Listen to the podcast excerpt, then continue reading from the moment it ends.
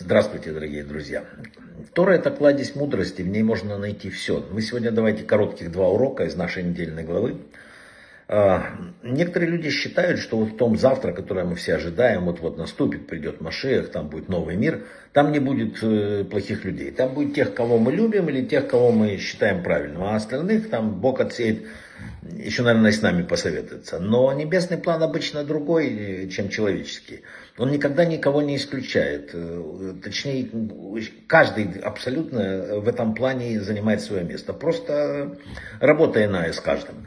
И секрет это мы узнаем из благовоний. Что такое благовония, о которых вот мы каждый день читаем, написано, что это великая вещь очень, она заменяет э, приношение в храме, как и молитва и многое другое. Что мы знаем о нем?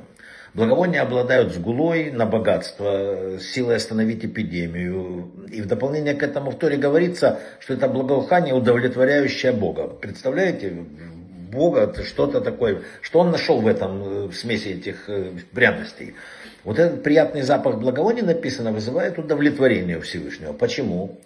Э, благовония получали из 11 видов различных специй. Там, да?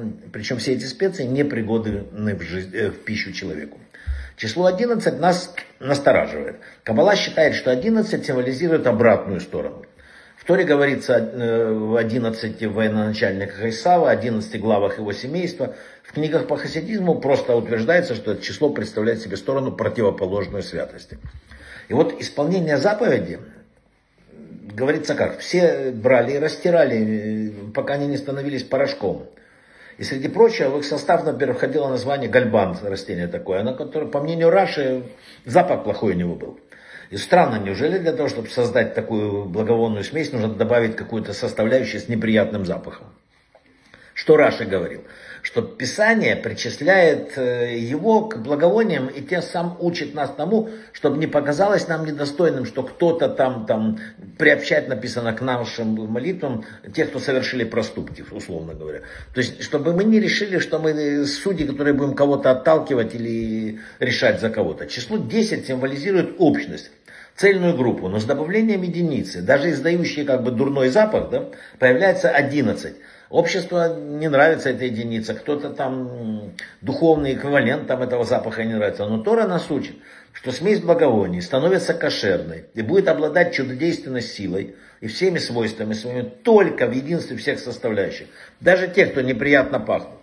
Поэтому э, тут надо понять, э, люди, когда объединяются, все вместе, и вот такое состояние, когда не поймешь, кто из них там хуже, кто лучше, вот это вот и доставляет Всевышнему удовольствие, чтобы мы не делили себя на, на лучших, худших и так далее.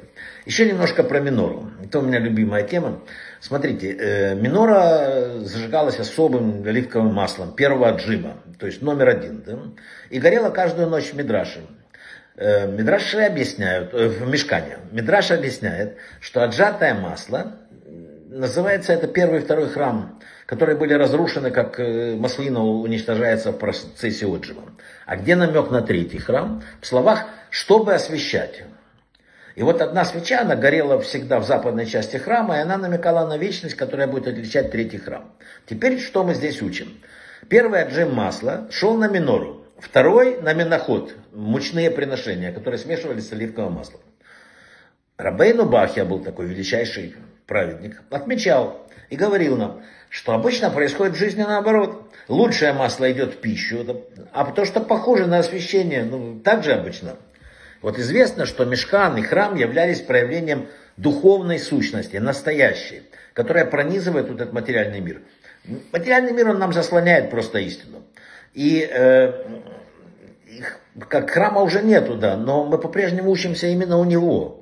И лучшие наши силы, говорится, но порывы, мечты, все должно лишать духовной плоскости. Как лучшее масло зажигалось в миноре. А второе мучное, да, уже на мучное второй отжим, чтобы не поменять местами, где первое, а где второе. Поэтому еще раз повторяю, лучшее масло, лучшие порывы, лучшие возможности надо направить на духовное развитие. А то, что останется, на материальное, потому что оно все равно зыбко и несущественно в плане вечности. Да и здесь оно не всегда работает. Насколько возможно, не то, чтобы прямо там бросаться все, переходить в одну духовность. Потихонечку, шаг за шагом. Но надо видеть, где масло должно быть самое лучшее. Брахавы от слаха.